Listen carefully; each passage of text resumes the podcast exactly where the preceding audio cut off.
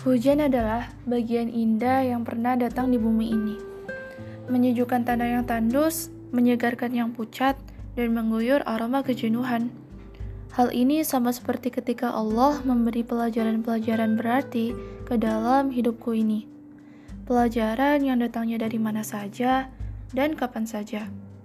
Sama seperti hujan, harapannya adalah semuanya bisa meninggalkan jejak yang tak terlupakan dan jejak yang bisa memberi perubahan walau hanya setetes perasaan.